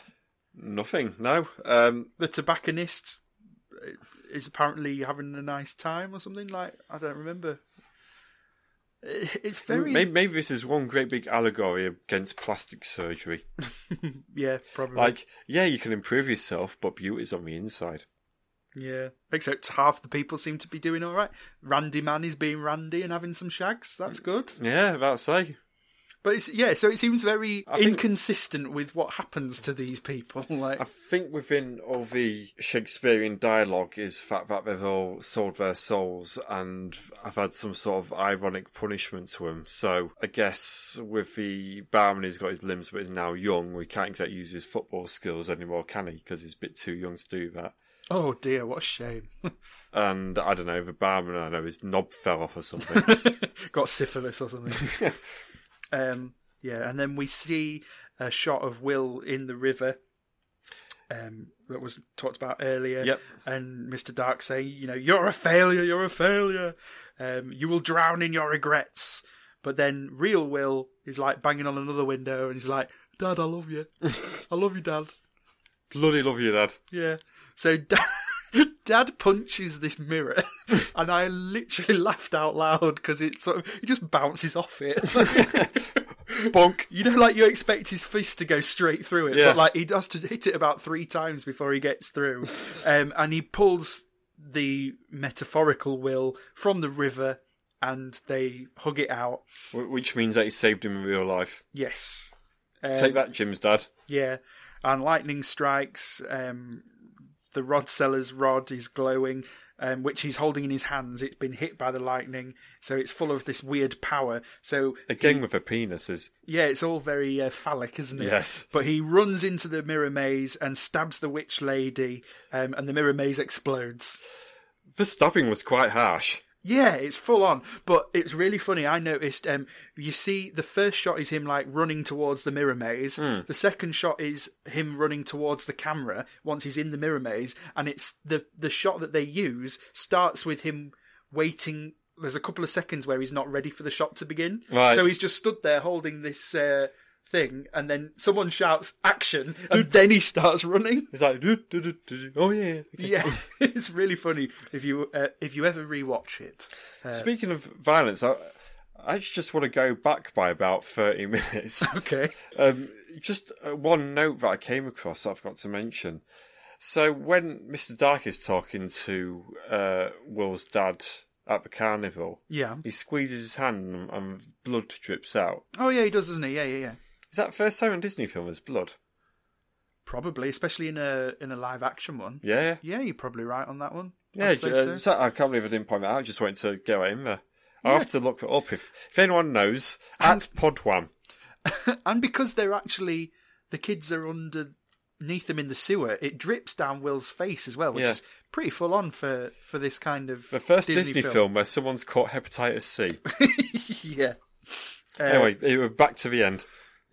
back to the end. Dark kidnaps Jim or Will. I Jim. can't- Yeah, You- Jim. you- takes him to the carousel, but then lightning hits the uh, the carousel. Yeah, so I think um, i- isn't it where if it's actually moving, we might do some effects, but because it's just not doing anything, it just basically kills Mister Dark. yeah. He's he ends up riding the carousel forwards for too long, and he turns into a corpse. Yes, that's which again, quite quite a good effect. This, I yeah, yeah, thought. but I'd say that this is uh, fantastic. The way he ages, they do it quite slowly and very Yeah. effective. So you, and it's proper prosthetics, isn't it? yeah, it is, and you've got time to like see what happens instead of just having it this quick flash and that's it.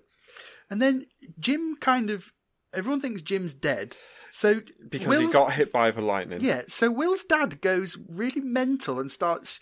Running around and jumping up on down on the spot, and then Jim wakes up. I thought this was pretty ex- ex- self-explanatory. So, Okay, it it is explained in dialogue. My brain had shut off by this point, so I'm just like, what is going on? If so, the idea was if they s- all started crying over him, you know, sadness, regret, all the negative emotions that Mister Dark feeds off of, uh, then it won't help um, Jim whatsoever. But if they're like really happy and all the positivity in the world.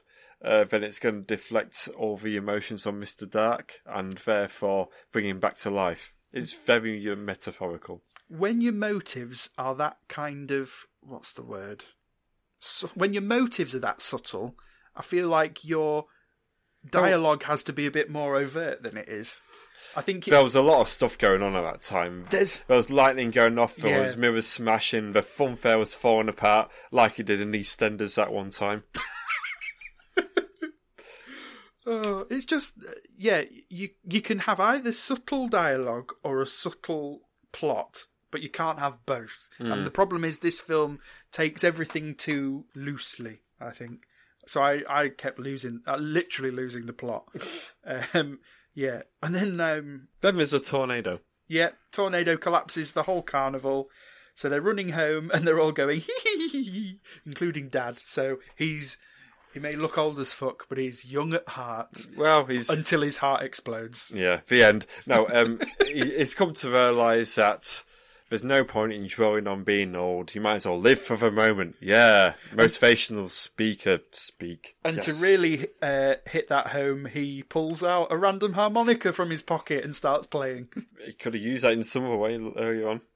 it could have been in the film at least once more than like Yeah. right at the end suddenly being in his pocket. oh, by the way, I've been carrying this harmonica around the whole fucking film. But yeah, life, eh? Isn't life wonderful? and dad, and then we get a final narration where it basically boils down to my dad's okay with being old now. Yeah. He died two weeks later of a heart attack. The end. Considering how happy they are at the end, um, You're not. all the rest of the town seems to be dead, or missing, or a baby. Yeah. So I don't know. Shit. What, they'll probably all be dead in a week because there's nobody to feed them. but yeah, that that was that film. You're welcome.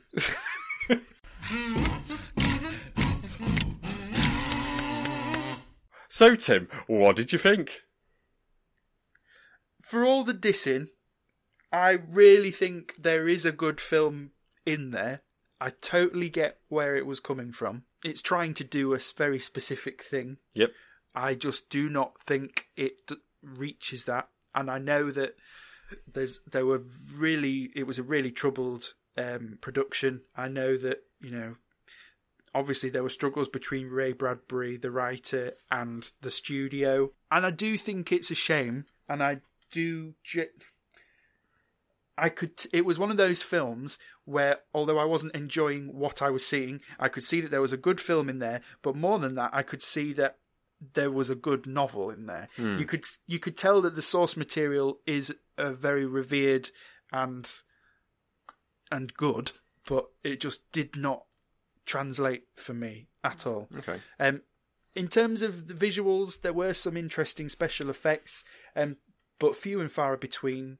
Split between a lot of boring dialogue, where because of how lyrical, because of how poetic it was in places, a- as is very clear from my notes, I did not pick up on important bits, and at the same time, there were a lot of bits that were not important at all that dragged on for a lot longer than they should have, and also like what you tend to find with these sort of projects a lot is, you know, if you have read the book three times, you're going to see a lot more from it than I did, and you're going to understand a lot more of it than I did. Um, so I'm I'm going to be as nice to it as I possibly can, even though I've just slagged it off for like an hour and a half. Three gems. I'm gonna. No, uh, I've got to give my thoughts first for you, gems. So you can- Okay, that's true. you can Yeah. have a think about it. Okay. What did I think? I might, I might introduce some of my own final thoughts here. Okay. Uh, I really enjoyed this. I can overlook the flaws, and not because I've read the novel and therefore can fill in a lot more of the holes. I just think atmospherically, for I'd say like a more family friendly Halloween, uh, well, Halloween time sort of film, I think it nails it perfectly. I think, no, especially if like you're a child watching this, you do get that nice sense of like it being autumn time, it being, you know, Halloween and all that lot, and all the like scares, like the idea of Mister Dark or his henchmen, the idea of like, um, everyone that you know and love goes weird and and I, I, I don't know how to describe it. It's just got this really cool atmosphere that I wish I could see. That I wish more films had. it's definitely unique in its atmosphere. It and is, tone. yeah. So I I do get where you're coming from. T- uh, To be be very lazy, it's almost David Lynch-esque in in a couple of places with that sort of Kind atmosphere. of. I kind yeah, I of- mean, in not like full blown, you know, bloody everyone talking backwards and there's coffee glooping everywhere. But um, yeah, so I, I, I enjoyed it. I can see why you didn't enjoy it as much. Well, that's v- very polite It's- of us both, isn't yeah, it? That's very it- understanding. It is, and yeah, because it.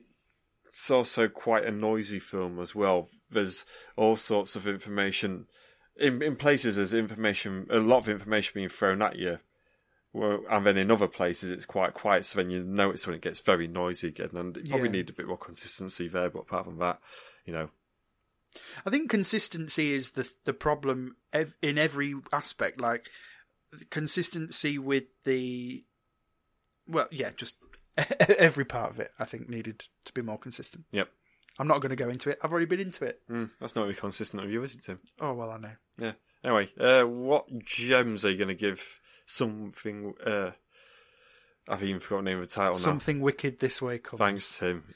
It's very late. It's almost half past nine. That's late for us when you're fucking old. I know. Right, Where's my Horlicks? here we go. It's coming. Here we are. I'm going to stick with what I've written. Drum roll, please.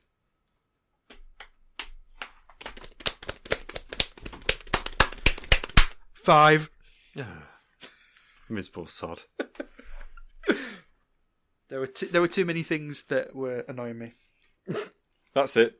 Do you know what? It gets five for the fact that I couldn't fucking watch it.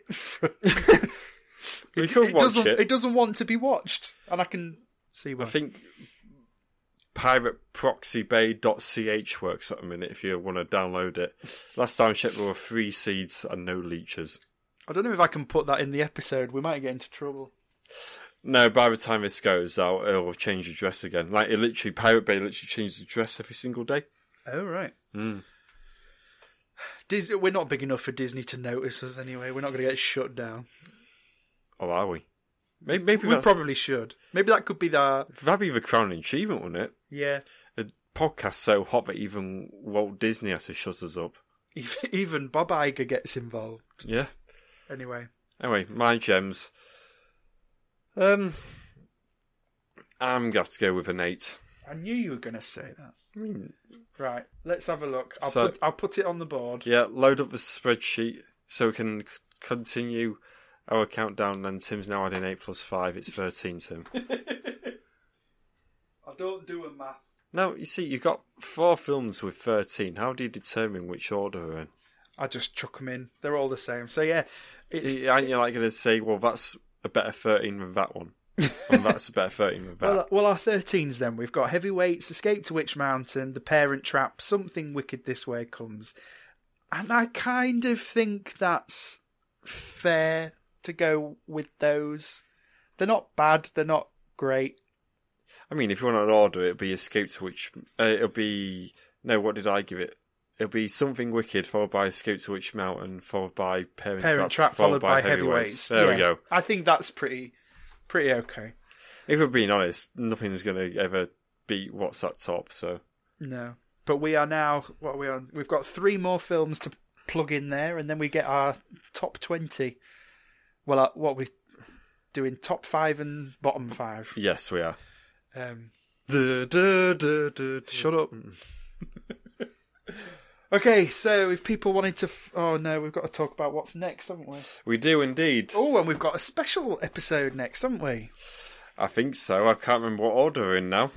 Um so next week we are going to have a guest on. Oh, Well, I keep saying next week, but next fortnight, Next whenever fortnight. they come out. sometime in November, Yes. hopefully. Yes, it is definitely next time. So, on our next episode, we have a special guest. Um, Mark Adams will be joining us from the podcast Geek of the Week. And the film that he has chosen for us is The Cat from Outer Space. Well, it's got cats in it, so I'm all in on this. This feels like a very clickbait title. I'm sure it will end up being so. If it turns out to be a panda from Middlesbrough, I'm going to be very angry. It'll be a fossilized cat turd is found on a lunar module in space. Yep. We'll never see a cat. We'll never see any aliens. We'll just see this turd, and uh, there'll be a lot of casual racism and the- a car chase. uh, And there'll be a lot of paperwork from NASA. Both of the cat's parents will be dead. So yes, where can people find you on the internet, Chris? You can find me on the internet on Twitter at KidSwole. That's S W O L. And you've got a website now, so you've committed to that name for a little while. Yes, the same, but dot com. and the you can find me at Timbles RH on Twitter, and our official Twitter for the podcast is Podwam, and we also have Instagram, which is at Without a Mouse, and you can email us at Without a Mouse, no, Without a Mouse at gmail.com. Yep. Oh, and we had some feedback today, actually, so uh, this will change things on this chart. Whatever they said, they're wrong. Um, Unless they're positive, then they're right. it came through Grace. Our mutual friend Will Pennell said, just listening to Tim's new podcast, and he said the score for the Princess Diaries should be 14.33 instead of 14, but it actually should be 14.67. Um, so we need to change that on our scores, which I'm sure you'll be happy about. We shouldn't have half scores. This is bollocks. How do you get 0.67 of a gem? Do you have to, like, take a hatchet to it or what? I cut it with a laser. Oh, great. I'm going to have lasers. We definitely need to get that Patreon page started because this is starting to cost us a lot. if we're hunting for a, a hidden gem, it should either be one gem or no gems, really. Yeah. But a sliding scale is, works better. 10 gems. We have hunted and we have found 10 gems. Yeah. Actually, right. What would you. Right. No, I can't be bothered. I can't be bothered to work out which I would class as a gem and which aren't. But What for films? yeah. Anything above 13, I'd take it. I guess. I, I think 13's looking like the lucky number, isn't it? Yeah, It's almost half and half. So yeah. yeah, Anyway, shall we go? yeah, Bye. yeah. Bye. Bye, bye. Bye, bye, bye, bye, bye, bye. bye.